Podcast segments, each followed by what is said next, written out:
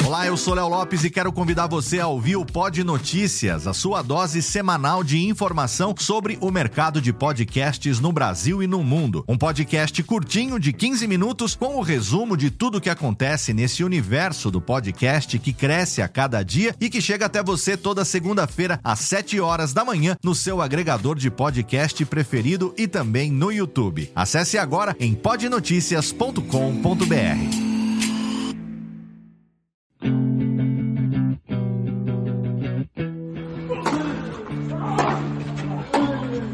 Drop Shot na paralela. O boletim sobre Roland Garros 2020, o Grand Slam francês em tempos de pandemia. Apresentação de Jeff Paiva, comentários de Ariane Ferreira e participação de convidados especiais. Ready? Salve galera da Bolinha Amarela, Jeff Paiva e Ariane Ferreira chegando com o Drop Shot na paralela Roland Garros 2020. Aqui em São Paulo faz um calor do cão, um sol para cada um. E aí em Oporto, Ariane Ferreira, bem-vinda. Muito obrigada. Boa tarde, bom dia, boa noite. Eu não sei que hora que você está ouvindo a gente. Bom, nesse exato momento são 13 graus. Ah, que delícia. Mas a gente está enfrentando a depressão Alex. É, não me pergunte meteorologicamente falando que é depressão. O que eu sei é que quando chega uma depressão aqui, venta, o mar fica agitado, as ondas são de média de 5 metros e chove muito forte. É, em pontos picados do dia. Se você está acompanhando a campanha da Bia no segundo torneio do Porto essa semana. Uhum. A Bia teve o mesmo jogo adiado pelo segundo dia consecutivo. Eles não conseguem terminar de realizar o torneio. E o torneio, por um acaso, é num clube aqui perto da minha casa, então aqui venta muito. É muito. A gente está relativo. O, o, o, o clube é bem pertinho ali do ginásio do Porto, né? O estádio do Dragão. Então estádio, é uma região. É uma região que é alta, né? Porque tem as baixadas da cidade, então venta muito. Que beleza. É, tá caindo folha para todo lado, afinal de contas a gente está no outono. No outono é sempre igual, já diria Sandy Júnior. Então é isso, gente. Eles não conseguem jogar. E o povo lá em Roland Garros também já teve problema com chuva. Mas pro nosso lado aqui tá meio complicado, porque além da chuva é o vento. É. E o vento também pode interromper partidas de tênis, dependendo da velocidade Sim. do vento imputado. Tem tá dentro da regra. E vamos ver se a Bia consegue manter essa baita campanha que ela tá fazendo em Portugal, né? Sim. Porque daí vão ser cinco torneios em Portugal se ela chegar na final e cinco finais. Coisa linda. Uh, a Bia ganhou semana passada no Porto e aí a gente já lembra, né? Ela fez vice em Figueira da Foz, título em Santarém e título. Agora eu já esqueci onde é que era o primeiro torneio. Aquela cidadezinha pequena lá que a gente falou o nome, Monte. Montemoro Novo. Isso, lembrei. Montemoro Novo, exatamente. Isso. Muito bem. É, essa notícia fora de Roland Garros, vamos falar de Roland Garros. Hoje o programa vai ser. Vamos tentar. A gente sempre fala que vai ser curto, a gente fala mais do que pobre na chuva. Mas vamos falar do que está rolando, porque a, a, primeira semana de Roland Garros está chegando ao fim. Quem diria que aconteceria, mesmo com toda a chuva e os atrasos. Nesta sexta-feira tivemos interrupção de rodada de novo por causa de chuva, mas a chuva está indo e voltando. Né? Tá, tá só fazendo aquela gracinha de segurar. O, o Vavrinka hoje deu uma, uma vavrincada e na hora de reclamar, de pedir para parar um jogo, porque a linha tava começando a ficar escorregadia, vai jogar, não vai. Fora outras quadras que a gente não viu porque não estava transmitindo na hora. Mas a, entre mortos e feridos estão salvando-se todos e o torneio está andando relativamente bem. A gente lembra que o torneio começou antes, né? Começou no domingo, não normalmente quando começa na segunda. Acho que eles já tentaram também adiantar um pouco para ter uma certa folga para os jogos e tá, a chave até que está se desenvolvendo, está se desenvolvendo bem. Fala pessoal, eu sou o Thiago Monteiro e você está ouvindo o Backhand na Paralela. Vamos começar falando do masculino então. Eu acho que o primeiro destaque da gente é o Thiago Monteiro, né, Nani? Sim. Fez um jogo solidíssimo, um baita de um resultado. A gente tem a, a entrevista que eu fiz com ele para ouvir daqui a pouco alguns trechos. Assim, me surpreendeu positivamente a mentalidade e veja você, né? Thiago Monteiro variando o jogo. É, um dia o macaco come a banana, no outro dia a banana come o macaco. É verdade. Ah, assim, a, a, gente obviamente brinca, mas uh, o próprio Thiago tem consciência de que ele precisa dessa variação. Da mesma forma que ele, como muitos jogadores, é, tentam coisas diferentes e ao notar que não estão tendo uma boa resposta, acabam retornando para o porto seguro, para o ponto seguro deles. Exato. E alguns às vezes não conseguem já desengatar daquilo, deu certo num dia, então mantém aquilo, mantém uma semana, duas, três, quando você vê, a temporada inteira foi. E às vezes o que a pessoa treinou a pré-temporada inteira para melhorar, para ter uma coisa diferenciada no próprio jogo, acaba não colocando em prática. Uhum. Por uma questão de uma insegurança de uma ou duas partidas, de três ou quatro semanas que não deram certo. Acho que esse é o ponto do Thiago. O Thiago foi ganhando confiança, o Thiago ele, ele entrou desacreditado no torneio. É, eu acho que a, a, sobre o Giron, para mim, ele é um jogador superior ao Giron, tanto por uma questão de o torneio ser no Cyber, o Thiago ser mais o Cyber do que o Marco Giron e assim por diante é, ele, o fato dele vencer em três sets diretos, o Giron é um jogador chato. É. Mostra que o Thiago tá bastante confiante. E confiança, às vezes, ganha jogo mais do que jogar bonito ou jogar feio. Com certeza. Inclusive, o próprio Thiago falou sobre isso. A, o início do jogo, como o Giron jogou, entrou mais, mais sólido, mais composto até. E o Thiago perdeu né, um, um game logo no início do primeiro set que podia ter complicado. E ele conseguiu recuperar mentalmente uh, e levou o jogo pro, pro. levou o jogo pro para uma decisão de primeiro set que poderia ter sido mais complicado do que foi, né? Isso mostra uma maturidade dele. Exato, mostra. E, é, e mostra também a calma é, às vezes tem uma característica de jogador brasileiro. É, é muito comum em sul-americanos no geral, mas em latinos também, né? E isso, isso acontece, assim, as pessoas meio que se desesperam. Isso é uma característica muito forte de jogadores sul-americanos. E o Thiago manteve a calma. Muito provavelmente pelo fato de ele ter tirado é, esse fardo das costas de estar já há alguns anos não conseguindo vencer na estreia de um Grand Slam. Então, acho que tudo isso também colaborou para pra vitória e, e ok, ele estava jogando melhor que o Girão mesmo, foi muito mais um lapso do que qualquer outra coisa. Aliás, o Girão fez um game melhor que ele, foi por isso que o Girão uhum. quebrou, mas ele logo em seguida equilibrou, ele, ele não teve muitos problemas no, no game de saque seguinte, assim por diante, o que foi muito bom para ele e crescer na confiança durante a partida. É, e ele levou pro tie break do, do, do, levou pro tie break do primeiro set e depois ele, ele disparou realmente. Aí ele mesmo comentou, como a gente ouve, que o sentiu que o Giron desanimou um pouco, baixou a intensidade um pouco e ele soube trabalhar bem a bola. Foi um set tenso, na verdade eu comecei muito bem. É, tive um game, como eu falei antes, tive um game de bobeira ali, errei duas, três bolas, apreciei um pouco mais, ele começou a jogar mais de trás, bolas altas, é, ficando bem no ponto, eu tava sentindo bem, mas acabei que esse um pouco esse excesso de confiança fez eu arriscar algumas bolas que, que, que não era necessário no momento, ainda mais no início do jogo. Mas estava sentindo bem, é, me mantive forte mentalmente, sem dúvidas. O tiebreak foi muito equilibrado, ele vinha sacando muito bem. É, eu também consegui fazer, é, acho que todos os meus pontos no saque, se não. não sei se eu perdi um ponto no saque no tiebreak, acho que não. É, e o que foi muito importante, porque com as condições mais lentas, né, e conseguir estar tá fazendo os saques foi, foi, deu muita confiança, foi sólido, e depois fui subindo a energia, fui é, me sentindo melhor em quadra, fui jogando cada vez melhor, conseguindo me impor cada vez melhor, entrando melhor na quadra, algumas finalizações voleios, é, algumas variações e, e no terceiro, é, depois da quebra, senti que ele perdeu um pouco a intensidade e eu mantive um ritmo forte para para não dar nenhuma brecha, né, de uma de uma reviravolta. Então, acho que essa parte mental, essa consistência, concentração no jogo inteiro foi foi muito boa e foi o que me foi o que me deu a vitória. Bom, e agora o Thiago pega o Fuxovitz, né? E aí vai ser um jogo. Esse vai ser um jogo para ver quanto da maturidade e quanto da calma ele vai manter frente a condições adversas, né? Sim, até porque o Fux, a gente tá falando em confiança.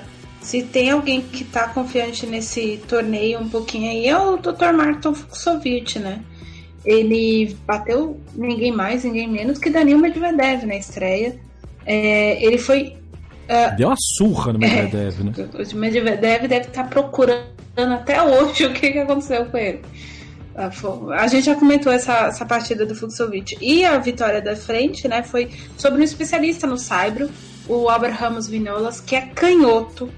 Que joga com slice, que tem backhand de uma mão, nessas condições em Paris, e o Fuxovic não se abateu, não ficou nervoso, não ficou desesperado, apesar de ter feito tie break no primeiro set e vencido o, o, terceiro set em 7-5, o Fuxovic estava muito inteiro no jogo, ele comprou todas as brigas e longas trocas de bolas que o Ramos apresentou para ele. Então isso é um, um, pouco perigoso pro, pro Thiago, assim, porque não, não são jogadores iguais, uhum. mas a, a base do jogo do, do Ramos é muito parecida com a base do jogo do Thiago. Eles, obviamente, muito provavelmente o Thiago vai entrar com a tática de dar um, um passo só. É, apesar do saque do Fuxovic ser muito forte, essa foi a tática do Ramos e funcionou bastante de, de botar o Fuxovic para trabalhar no, no game de saque dele, porque ele estava relativamente perto da linha de base para devolver o saque do húngaro. Isso deu trabalho para ele, o jogo de base. Trabalhar, evitar. O, o, Ramos, apesar de ter trabalhar muito com slice e ter um excelente, um bom voleio, excelente não. Excelente é do Cuevas. O dele é bom. Uhum. Uh, um bom voleio, ele não usa muito isso. Ele usa mais no desespero. O Thiago, a gente já notou que ou usa quando está muito confortável na partida ou quando não tem mais o que fazer. E aí, nesse momento, se o Thiago não tiver a segurança que ele teve contra o Giron, ele pode ser engolido pelo Fuxovic. E a gente torce pelo contrário. É, é na própria coletiva, o Thiago uh, respondendo uh, para os jornalistas internacionais, perguntaram para ele: ah, seu próximo adversário está saindo de um jogo longo, o é, que, que você acha? Você espera que ele vá até 6 a 6 do quinto set para desgastar? Falou, ó, depois da primeira vitória, eu entendi que, que, que jogar é, um jogo longo e depois um descanso acaba dando talvez ritmo pro outro cara. Então, assim, não, não tem muito o que fazer. Eu jogo um jogo de cada vez e o meu técnico vai me falar como é que foi o final desse último jogo pra gente poder se preparar pro próximo. Mas basicamente é isso. Tô feliz de estar no, no, numa terceira rodada de, de Grand Slam e vamos pegar o próximo adversário. Que é essa mentalidade que a gente conhece do Thiago de o que vier, né? Para quem é, para quem é martelo, como é que é? Para quem é martelo, qualquer coisa é prego. Exato. Mas sim, ele tá evoluindo, ele tá pegando, como ele, ele mesmo falou na, na questão do, do terceiro set contra o Giron, que ele sentiu que o Giron perdeu a intensidade, ele começou a variar a bola, encurtar, puxar o cara mais pra rede para cansá-lo mais. Então acho que tá vindo, sim, tendo uma evolução bem bacana do Thiago e a gente torce para que ele tenha essa mesma mentalidade positiva contra o Fuxovic. Vai ser um jogaço, com certeza. O Monteiro está na parte de baixo da parte de cima da chave, o que significa que se ele ganhar do Fuxovic, ele pega o vencedor de Kevin Anderson e Andrei Rublev. Eita! Que é um joguinho bom para assistir também, né? Preparem a pipoca, né? Sim, é, aliás, eu só queria fazer um comentário que a gente ainda não citou. O, é a primeira vez na carreira do Monteiro que ele tá fazendo terceira rodada de Grand Slam. Ah, isso é importantíssimo, é verdade. Isso é muito importante. Ele sempre ele tinha feito duas segundas rodadas, uma em Wimbledon e a outra em Roland Garros. Não, isso. Isso, Roland Garros. É, é, perdão, eu tô ficando maluca, mas é isso mesmo é, em 2017, é, 2017, então já fazia um tempo aí que o Thiago estava lutando contra o adversário, a gente precisa torcer pro Anderson ganhar esse jogo. Uhum. Porque se o Monteiro ganha do, do Fuxovic, ele não vai ganhar fácil. Ele vai sofrer. É. E aí a gente prefere. Eu não sei, acho que pro jogo do Thiago, e até para as condições de Madrid atuais, é melhor que o Anderson vença do que o Rublev para o Thiago. Condições de Paris. Uh, para o torneio. Oi? Condições de Paris. Você falou condições de Madrid. Paris. Eu, eu falei o quê? Você falou Madrid. Ah, perdão, tá vendo? Tô ficando doida já. É muito amor pela, pela capital espanhola, gente. Perdão. é, enfim, o, o Rublev, até porque eu, eu tava pensando em, em Madrid, porque eu não sei, porque o Rublev ganhou foi em Hamburgo. O Rublev vem de título, jogou desgastado, é, fez uma final absurda lá, então eu não sei como é que ele tá fisicamente. Pra gente, pro Thiago, seria melhor que o Thiago ganhe do, do Fuxovic e encontre o Anderson. Porque o Anderson também é aquela turma lá que operou o joelho em fevereiro, uhum. mas já voltou. E ninguém tá falando dele mas ele já bateu é. dois jogadores é, relativamente do Cyber. Ele bateu. Ganhou o Lajovic, do Zan Lajovic. Então, é, enfim, o Anderson ninguém tá falando, ninguém tá falando, mas o Anderson já encarou os 5 sets com o Lajovic e segurou a peteca. Mas eu acho que pro jogo do Thiago seria muito mais interessante o Anderson sacando. E, e aí essas condições ambientais lá de Paris também podem fazer com que o saque, o primeiro serviço do Anderson entre menos, e se entrar menos, uhum. ele fica mais nervoso. Enfim, todo um processo tático que a gente vai torcer para que aconteça. Caso o Monteiro passe do Fuxovic, eu tô confiante nisso. E essa parte de cima da chave tá cheia de sul-americano, né? A gente tava comentando antes de começar a gravar. É um, não sei se é recorde, mas desde há muito tempo que a gente não via tanto sul-americano junto numa terceira rodada de, de Roland Garros. Né? A gente tem o Galan, que é colombiano, tem o Garim, que é chileno, aí tem o Monteiro, nesse mesmo lado da chave. É, o Galã vai pegar o Djokovic, então talvez acabe por aí a, a rodada dele. Sim. Mas depois, mais embaixo, a gente tem o, o Coria, que é um cara, gente boa demais, cara. Eu já gostava dele antes, eu assisti nas coletivas dele esses dias, como ele tá vibrando, como ele tá curtindo esse momento. Então, assim, são quatro. São quatro sul-americanos na terceira rodada de. Não, cinco, tem o Schwartzman também. Exato, tem o Schwartzman. O Cora perdeu hoje, não foi isso? Eu tô ficando maluca. Não, ele ganhou, tá certo. Perdeu? Não, ganhou, ganhou. Não, não, ele perdeu não, ele perdeu do Cine. Ele perdeu do Cine. Ah, é verdade, eu tava atrás da chave, perdão, erro meu. Ele perdeu do Cine, é, é. Sim, eu tava um, um, passo atrás da chave. É, o, o, Federico é um rapaz que joga bastante no Brasil, ele é, ele é bastante. Eu gosto muito dele também, ele é muito bacana. Ele é bem menos fechado que o irmão de Germo Coria, um gênio das quadras de tênis vice-campeão de Roland Garros em 2004. É, ele de, de, personalidade ele é um pouco diferente. O Corea, que é um daqueles meninos que tomou punição por ter sido uhum. por ter sido denunciado como uma das pessoas que recebeu o contato de um apostador. Ele não foi indiciado por vender jogo, ele não vendeu jogo, segundo a, o tio, mas ele pegou quase um ano ou um ano, agora eu já não me lembro mais, acho que foram nove meses. Por não é, ter reportado. Por não ter contato. reportado, e enfim, ele era uma das pessoas que tinham sido citadas pro Marco Trungerite, então se você não sabe do que eu tô falando, volta em fevereiro do ano passado. É, uhum. a gente tem um episódio. eu botei o link. Explicando exatamente o que, que, é essa situação. Então, depois de cumprir a punição, o Corea finalmente saiu das sombras do irmão e já tá começando a construir a própria carreira. Já tá um pouco tarde, assim, já passou dos 20 faz um, um tempinho. Ele, ele tá com 28 anos. E ele, e ele comentou isso na coletiva, muito legal ele falando. Vários jornalistas tentando puxar, ah, o que, que você lembra do dia da final, daquela campanha? E ele fala, cara, eu tô fazendo meu próprio história aqui. Eu lembro, eu era muito novo, eu lembro de brincar, de bater bola na Suzano Langlan na, no dia antes da final, enquanto meu irmão treinava. E eu batendo bola na Suzano Langlan, que já estava vazia.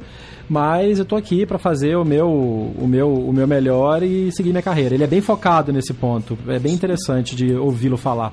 Ah, Deus me livre também. Já imaginou? Você é irmão do Core e ainda resolve ser tenista, é dez, mais de 10 anos mais novo e ainda inventa de ser tenista. É, é, complicado, o negócio não é fácil, não, tá certo ele se manter é. firme. Mas enfim, eu tava falando, eu não, a gente não tem muita certeza, mas em quesito de mais nacionalidades sul-americanas em segunda rodada, se não foi 2004, que a gente teve, chegou a ter uhum. três sul-americanos até na semifinal, né? Três argentinos o Corea, o Gaudio e o Nabandian. O Gaudio ganhou do Nabandian e foi pra final que, Que geração aquela. Absurdo. É, se não foi em 2004, foi em 2000 e é, acho que 2010 com o Belucci também terceira rodada. Ah, uhum. Antes disso, assim, a gente tem dois argentinos ou um argentino e um brasileiro, assim, múltiplas nacionalidades. Ou o Lapentinho de vez em quando chegando, é, né? Eu tô, eu tô lembrando de Roland Garros, acho que 2010 mesmo, que teve o, o Gonzalez. 2009, o Gonzalez, o Belucci e agora um argentino que eu não lembro quem que era. Muito provavelmente o Navandian. É. Então, três nacionalidades. Então, isso é um feito pra gente, do mesmo jeito que a gente tem um feito no, no feminino, né? A Nádia Podoroska, argentina, hoje se garantiu na terceira rodada. Ela tem 23 anos, é a atual campeã, o ouro olímpico do o, o ouro do Pan-Americano. Uhum. Ela nunca tinha jogado a chave principal de um torneio do Grand Slam. e ela é a primeira sul-americana desde a Gisela Duco. Quem lembra da Gisela Duco? Em 2011, que fez é, oitavas de final em Roland Garros. Então a gente tem sul-americanos fazendo história dos dois lados e olho no Garim, que é o cara da ATP em nível ATP que mais venceu jogos no Saibro esse ano. É, ele, ele vem, ele ganhou no Rio. Córdoba. Uh, Córdoba. Fez quatro. Qual que é o outro? Ele fez quartas de final em Santiago e desistiu com lesão diante do, do Thiago Wilde. Isso. Aí ele perdeu na estreia em Roma. Isso. Fez quartas de final em Hamburgo.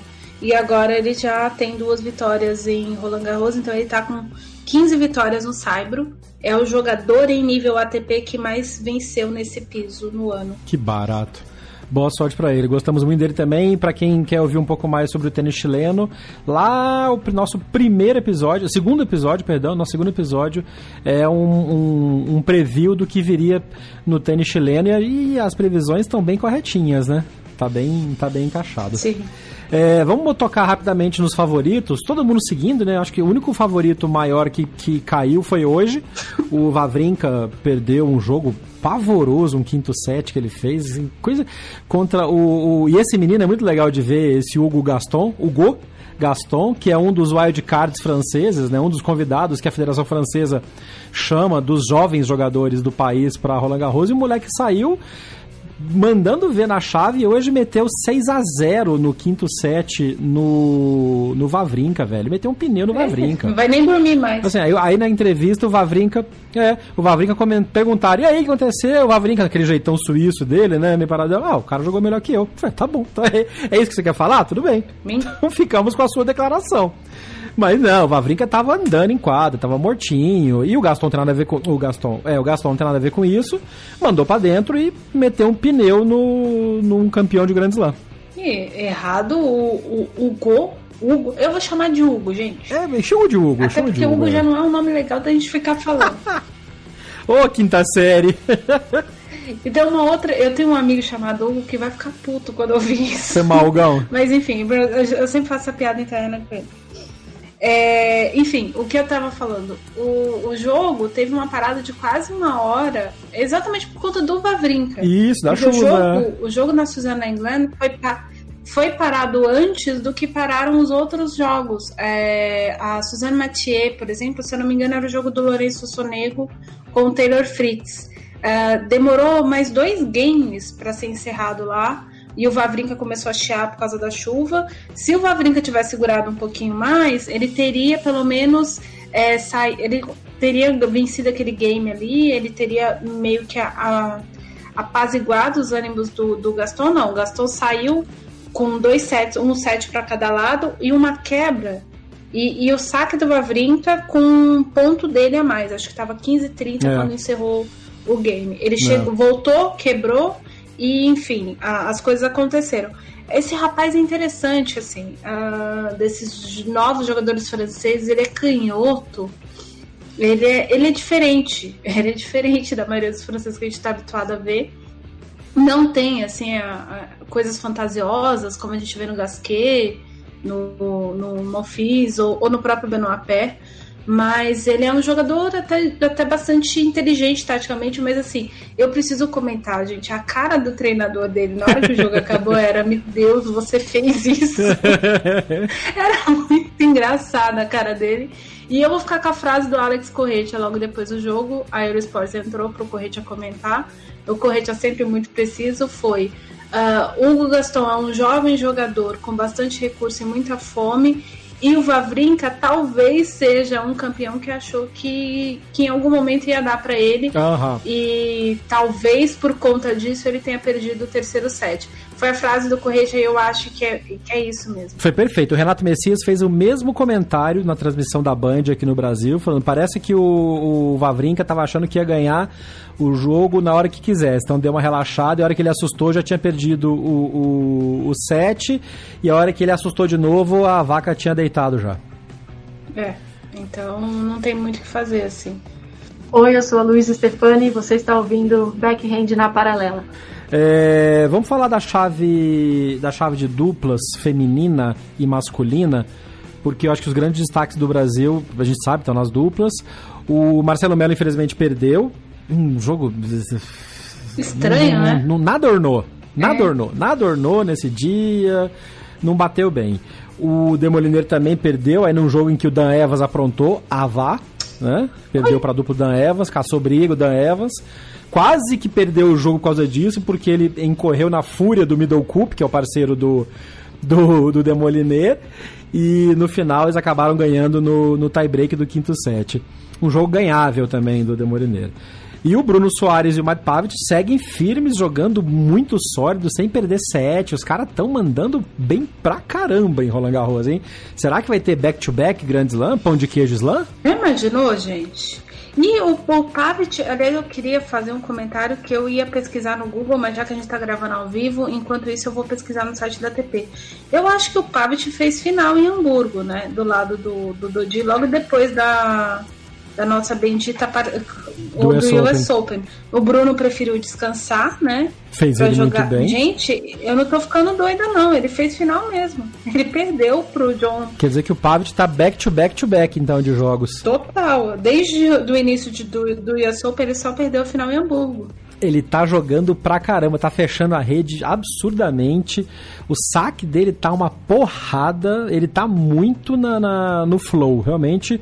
Eu acho que o Bruno tendo descansado, acho que ajudou, porque como a gente sabe, o Bruno ganhou o US Open tendo se recuperado de Covid, né? Então tenha sido importante esse descanso pro Bruno. Mas os dois estão muito afinados, muito muito focados no jogo e estão assim, jogando com uma complementaridade absurda em quadra. De novo, para quem tá querendo assistir e não consegue ver, porque jogo de brasileiro de dupla em quadra, as TVs continuam passando os jogos da quadra central. Vale o aplicativo ao vivo.rolangarros.com para você ter todas as quadras à disposição.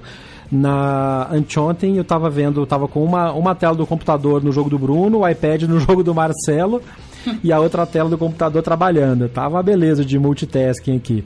Mas tá muito legal de ver mesmo. E seguindo em dupla e com sucesso, que coisa boa ver, continuar vendo Laura Stefani jogando bem desse jeito. Agora do lado da, da- do lado da Carter, né, que é a parceira dela já desde setembro de 2019, chegando às oitavas de final do Grand Slam com um jogo muito, muito sólido. A gente teve a chance de conversar com a Luísa e me, me surpreendeu positivamente a calma e a compostura dela ao falar, ao analisar o jogo, ao analisar a- o desempenho delas e como elas estão enfrentando essa mudança de, de temperatura e mudança de superfície. Ela é cria do tênis universitário norte-americano, né? E jogou, tava jogando o US Open, tava jogando lá as quadras rápidas e de repente não teve as três meses que o pessoal tem normalmente, como ninguém teve, enfim, para se adaptar pro Saibro, mas elas caíram jogando muito bem no Saibro, né, Nani? Exato. A Laura, que é também conhecida por Luísa. Luísa, desculpa, Luísa, tão fofa, Luísa, e tá seguindo a gente nas redes, tá ouvindo o podcast, desculpa. É que a minha sobrinha é Laura, eu falei com ela hoje de manhã. Laura Luísa, Laura Luísa, não sei se vai justificar não, mas desculpa, Luísa Stefani. É, o amor, gente, acontece. Você tava pensando na sobrinha e tá tentando gravar podcast. Eu chamo as pessoas pelo nome errado nesse podcast direto, acontece, gente. É, mas enfim, a, a Luísa tá. é- ela e a Carter já são décimas favoritas no torneio. Olha que legal. É a segunda vez que a Luísa tá fazendo oitava de final em um torneio do Grand Slam com a Carter. É, Uhum. isso é importante, é a segunda vez da carreira dela, é a segunda vez com a Carter.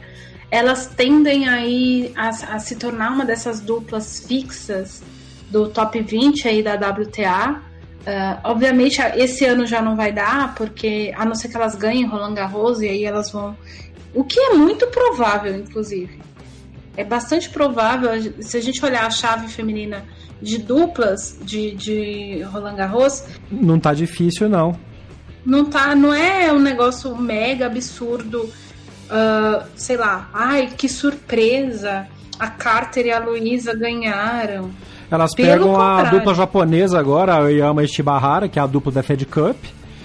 E depois, passando, pegam. Podem pegar. Aí sim é a pedreira, porque elas, pra quem elas perderam no torneio passado, que é a Rissier e a Strikova, né? Sim, que também tem um, um jogo difícil que é a Guarache do Chile e a Guaracha Kravitz, Krautzik. é, que é norte-americana. É. Se bem que assim, a gente tá dando a vitória pra Strikova e a Ishie, mas elas precisam jogar ainda contra a Buskova e a Rus. É, mas né, em condições normais de temperatura e pressão, Elas não tem muito como a Recife e a Strikova não ganharem. é. Exato. Mas, assim, e esses, essas adversárias, a Ioma e a Shi- Shibahara, são duas jogadoras difíceis, assim. A, a Luísa enfrentou essa dupla, agora já não lembro quando. Mas também elas tiveram dificuldades, ou seja, elas já estão começando a conhecer as principais duplas do circuito, o que é bastante positivo para elas. É, taticamente, enfim. E a Luísa tá confiante, que é a mesma coisa que a gente tava falando do Thiago. É, para um jogador brasileiro, jogar Roland Garros é um tanto quanto mais difícil, né? Porque qualquer efeito, Uhum. qualquer resultado, alguém pega e saca o Guga do bolso e fala, ah, porque o Guga. Ou a Marista é Bueno, né? Também, porque em Roland Garros ela ganhou várias vezes. Exato. Então tem umas coisas assim que é, é, é difícil, né? E o Guga, a ligação emocional recente, o planeta, assim, existem três conexões que as pessoas fazem muito. Ah, quatro, na verdade. Becker. é, e, e- e- e- e a conexão do Federer com o Wimbledon, Nadal com Roland Garros e o Guga com Roland Garros até É. mais do que o Borg com Roland Garros. Ah, sim. Então, é o tipo de. É uma coisa assim que, infelizmente e felizmente pro nosso lado, é uma associação que se faz e é uma expectativa que se cria em relação aos jogadores. Mas assim, se a Luísa manter o pé no chão, ela e a Carter estão super confiantes. A Luísa, a, a, a primeira vez que eu conversei com a Luísa, a gente começou velha. A Luísa tinha, sei lá, uns 16 anos. E, e ela era essa, essa menina, menina moleca, como dizem as pessoas, assim. Ela trabalha muito duro, ela é muito dedicada desde muito cedo. E não que outras pessoas não sejam, mas a, a gente nota Sim, sim. isso nela. Não, ela é É, focada, a- ela é focada. ela é muito focada, então ela é disciplinada. O termo é esse. né? Tem muita gente que É. é focada, mas não tem disciplina. A Luísa é disciplinada. Boa. Isso é muito bacana. E a Carter me parece ser, nesse sentido, uma. Eu não conheço a Carter ah, pessoalmente, mas a gente vê a Carter jogar, do- da performance que ela faz em quadra. Ela me parece ser também bastante metódica em relação à questão de, de, de ser disciplinada. Então, isso é muito bom para as duas, porque significa que se elas manter, mantiverem a dupla com aquele fogo né, que a dupla precisa, Uhum. elas podem fazer muitos anos de muitas conquistas, não só agora, mas adiante. Torcemos para isso. Oh, turning on the style. Pra gente fechar esse episódio mais curtinho do Drop Shot Roland Garros, vamos tocar rapidamente nas favoritas da chave de simples feminina. Quem tira o título de Simona Halep? Ui, essa é uma pergunta difícil. Igas Vontek. Além da própria Simona Halep, Igas Vontek, mentira. é, o próximo jogo é Iga e Simona, hein? Esse jogo tem cara de final antecipado. Iga, que eu, eu contei pro Jeff antes do episódio começar, ela deu uma entrevista aqui na, na Eurosport e ano passado ela pegou a, a Halep exatamente nessa, nessa fase, que foi a fase de oitavas de final, e ela tomou um passeio, ela tomou uma piaba muito feia. Ela venceu o primeiro game do jogo e tomou uma bicicleta moral. Ela perdeu de 6-1, 6-0 em 40 e poucos minutos. E aí a frase dela aqui na TV foi: Gente, eu perdi o jogo da Halep em 48 minutos, ou algo do tipo. O que eu quero é entrar em quadra e conseguir jogar contra ela. Só que a, a condição não é muito boa, não, porque a, a Halep acabou de ganhar da Anisimova, com quem ela tinha tido uma dificuldade em, nos Estados Unidos, exatamente por 6-0, 6-1 em 54 minutos. Ou seja, a Halep tá embaladaça para repetir o desempenho do ano passado contra a- a, Ai, contra a nossa querida Iga Sviatek, que acabou com o sonho do retorno da Eugenie Bouchard, né? Fez 6-3, 6-2 da Bouchard, falou, volta lá para sua para suas revistas, para suas capas de Instagram e vamos bater tênis aqui. Não, mas posso te falar um negócio? A, Bo- a gente tá brincando, com, muita gente brincou com a derrota da Bouchard, até porque a, a Iga foi muito superior. Tecnicamente hoje, a Iga é uma jogadora mais sólida que a Bouchard. A Bouchard apresentou um bom tênis nessa chave. Sim! Então, pra quem é fã da Bouchard, não sei, a gente não sabe como é que é a questão da saúde dela. É, dá, um, dá uma alegria, assim, ver o que ela jogou. Ela jogou bem no torneio. E ela, ela e ela comentou sobre isso na coletiva da rodada passada. Eu assisti essa coletiva. Ela falou que ela tá voltou a jogar, a trabalhar mais forte o físico, tá mais confiante. A gente brinca, mas sim, não, ela tá tendo uma, uma retomada pós-pandemia bem, bem interessante. Sim, mas você falou, falou, falou, falou. A gente tá falando de, de Halep e, do lado de cima da chave é realmente muito difícil alguém parar a Halep até a final. Mas a gente precisa falar da Muguruza perdida no lado de baixo da chave, que a não ser que ela fique bem louca diante da Danielle Collins. Sim, o único. Que não é de todo é, impossível. É, porque estamos falando da Garbine. É... E da Collins? Enfim. É, acho, acho que a gente pode ficar um pouco de olho nela, a gente pode dar um. Se conforme for a vitória da Kivitova sobre a Leila Fernandes, que é muito difícil jogar. De, dependendo de como for aí, a Kivitova pode embalar muito forte, mas ninguém está falando de Dona Aliona Ostapenko nesse podcast, e eu vou falar. Aê, vamos! Vamos, Ostapenko. Eu parei de falar porque eu, eu, eu, como eu falei no outro episódio, eu investi muito em ações do Ostapenko depois de Roland Garros 2017 e quebrei a cara. Mas este ano realmente parece que agora vai. É, ela jogou muito bem, é, principalmente contra a Pliskova, né? É... Nossa, ela deu um pau na Pliskova. eu fiquei com dó da Carolina, gente, sério. Ah, foi, foi, foi assim, a, a, a, Carolina saiu muito pior do, do torneio do que a irmã dela, Cristina, que tem um. Foi. Que, que perdeu é. da Muguruza. Então, assim, é, foi um negócio. E que é muito menos tenista do que a Carolina. Sim, exatamente. Até por uma coisa que eu já expliquei em episódios anteriores, um drop shot X de, do, do Australian Open.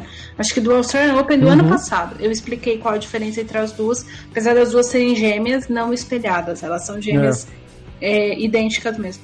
É, enfim, é, a, a Ostapenko conseguiu é, se adaptar às condições. E vou, novamente vou citar o Correte aqui, porque o que ele falou é muito preciso. É, se a Ostapenko não exagerar nas pancadas, que esse é o grande uhum. erro da Ostapenko no circuito inteiro, Isso. as condições... Aquela coisa do win or wall. Exato. Ele pegou e falou: as condições hoje, uh, agora, são muito mais favoráveis para o tênis da, da Ostapenko, tanto do início quanto o Ostapenko de hoje, do que era em 2017. Mas a Ostapenko fez o seguinte comentário depois dessa frase do Corretia.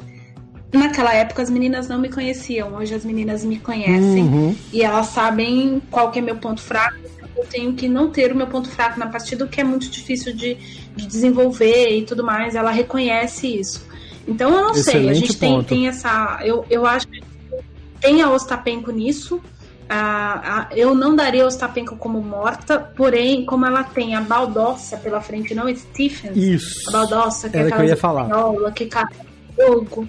Não, eu ia falar sobre isso. É mais provável a Ostapenko cair frente a Badosa do que frente a Stephens. Porque assim, meio como o Kyrgios, a Ostapenko cresce em jogo grande, com adversária grande. O famoso joga e deixa jogar. Quando ela pega uma adversária que arrasta o jogo, ela tende a ficar impaciente e aí ela vai querer dar na bola e aí ela erra. E aí vira mais o all do que o win. Exato. E aí, enfim, é, é mais uma questão. E a Kenin, gente, a Kenin é responsável pela própria chave. É, Tá todinha para ela ganhar ou para ela perder.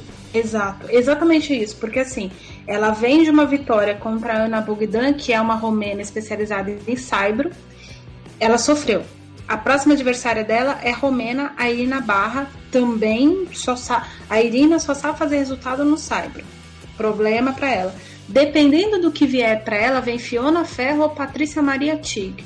Outra romena, Patrícia Maria a, a Kenin pode perder para ela mesma por essa condição de, de não conseguir. Ela não adaptou o jogo dela para o Saibro ainda. Ela tá jogando se ela estivesse jogando em Roland Garros. E isso, ó, em, no US Open. Isso é perigoso pro jogo da Kenin. A Kenin é responsável por ela, mas eu abriria o olho com a Kvitova e com a Ostapenko do lado de cá em relação à dona Simona Halep, que é a franco favorita pro torneio, não importa muito o que as outras isso. E aí tem no lado da Halep, eu acho que o que pode ainda complicar a Halep um pouco, vai ser a vencedora do jogo de Carro Garcia com a Eline Svitolina, que são duas jogadoras que estão chegando muito uh, sofridas, mas muito com muito ritmo. O jogo da Garcia hoje foi de dar, bater a cabeça na quina. Ela perdeu cinco match points. Um deles dando uma madeirada nível Jeff Paiva no sábado de manhã. Mas. Não, é aquilo, nível né? Samantha Stosser. É. Não, o, o chunk dela foi igualzinho da Samantha Stosser. Não, Ela foi bizarro. Mandou, sabe o pênalti jogador? Você é. que é no, ouvinte novo não sabe quem é Samantha Stosser, tá chegando no tênis agora. Você lembra do pênalti do Elano contra o Paraguai na Copa das Confederações? Parecia um fio de gol de. É, é. Eu perguntei para ela na coletiva sobre isso, ela falou como é que ela conseguiu manter o mental. Ela falou: ah, eu errei e aí consegui focar e ir pro próximo, pra próxima, pra próxima bola. A gente sabe que não foi bem isso, né, Carro? Mas tudo bem, funcionou pra ti, então tá bom. O que fez valer a pena para ela é que ela é que ela deu ace logo em seguida. Ela, ela arriscou o ace. Se ela erra um ace ali, se ela faz uma dupla falta, tira pro saco. Porque isso seria vantagem contra. Mas ela conseguiu recuperar quatro match points em ace de novo. É, e aí. Não, e um dos. O sexto match point. Não, o sexto não, o quinto match point. O quarto foi a espanada. O, isso. o quinto match point foi uma dupla falta. Foi a dupla falta, exatamente. Eu, nessa hora quase desisti. Enfim. Mas então, você falou de Svitolina e Garcia, eu só preciso comentar o seguinte: a Svitolina ganhou da Alexandrova jogando mal. É. Nossa, deu raiva de ver, assim, porque tá, ela tava jogando mal. Tudo bem que a Alexandrova é jogadora difícil, é top 30, eu não sei o que. Mas assim, a Svitolina jogou mal. E a Svitolina não jogou muito bem em dado momento. Ela tomou um pneu da Renata Zarazua. É, então, uh, se a Svitolina tiver uns 5 minutos de lapso e a, a tiver a cabeça no lugar, a gente, além de ter. A gente vai ver a HCA passar muito adiante. Só que a, a gente precisa ressaltar também que a HCA fez um primeiro set contra a Mertens. Nem a Mertens estava acreditando no que estava acontecendo. Não. Ela não entrou em É aquilo que eu brinco sempre. O trânsito, o trânsito na Periferi que estava complicado, a HCA chegou pro segundo set. Pois. Você falou em HCA chegou pro segundo set, eu tenho mania de brincar com os jogadores que eu torço, que a, a dignidade fica em algum lugar. O Cuevas contra o Titi é. foi exatamente o Garcia. Meu pai amado. A, Cue... Nossa. A, a dignidade do Cuevas chegou no meio do segundo set. Ela tava no hotel. E aí não deu tempo, aí já era tarde demais. É, era tarde demais, ainda mais contra o Titi. Ao contrário da Garcia que conseguiu reverter, é verdade. Mas enfim. Bom, fique ligado, fique ligado que Roland Garros ainda tem muito jogo bom pela frente, tem mais oito dias de tênis intenso e fique ligado nos canais das redes sociais do Backhand na Paralela, é sempre arroba BH na Paralela no Twitter, no Instagram, no Facebook, porque a gente recebeu da Wilson Brasil Uh, uma bola, um tubo de bola oficial de Roland Garros, é essa bola que deu tanta polêmica. E a gente vai fazer um teste, um playtest com a bola oficial e com a bola ao court, a bola que é a bola tradicional que eles vendem, né? Só com a pintura de, de Roland Garros, para mostrar para vocês as diferenças entre uma bola e outra e por que estavam reclamando tanto. Além disso, a gente vai ter a participação do Francisco Neto, que é um dos embaixadores do Wilson, professor de tênis lá de João Pessoa, que vai falar com a gente num programa especial sobre a diferença da trama da bola, do porquê que a bola de Roland Garros é mais uh, menos, menos felpuda, digamos assim. A gente já falou sobre isso em episódios anteriores, mas vamos ter explicação técnica por que, que a bola tem a trama mais fechada para evitar que o saibro entre, que a umidade entre e pese a bola, como o Nadal reclamou no primeiro dia, mas estava fazendo né, menos 25 graus e nevando. Então, realmente complicou. E a bola ainda caiu em cima do, da lona da quadra onde tinha água acumulada.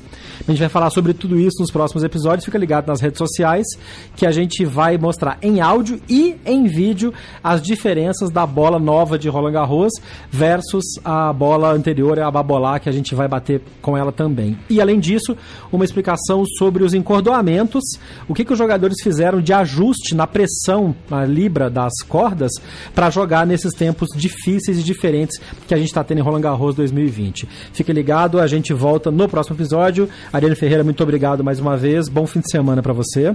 Muito obrigada. Bom final de semana para os ouvintes. Curtam Roland Garros com juízo. E não façam a Sakari que acabou de tacar a raquete na parede em tempo de acertar um juiz de linha. Ela tá pior que o, o drop shot que o, o Sekinato acabou de bater na lua também aqui. Muito bem. Enfim, gente, eu tô, eu tô chocada com a Sakari e com o Chequinato. é, a gente se fala aí no próximo Drop Shot. Bom final de semana. Bom final de semana para você. Eu sou Jeff Paiva. Este foi o Drop Shot na Paralela. Um abraço. Você ouviu o Drop Shot na Paralela. Não deixe de acompanhar diariamente as informações atualizadas no Twitter, Facebook e Instagram. BH na Paralela. Este podcast foi publicado pela Radiofobia Podcast Network. Oi, eu sou o Antônio Viviani e quero convidar você a ouvir o nosso podcast Voz Off. Desde julho de 2017, eu e meu amigo Nicola Lauleta temos o prazer de conversar com as grandes vozes do rádio, da TV e da publicidade do Brasil e trazer suas histórias até você. Se você, como nós, é apaixonado por locução, acesse vozoff.com.br e acompanhe nossos episódios aqui na Radiofobia Podcast Network.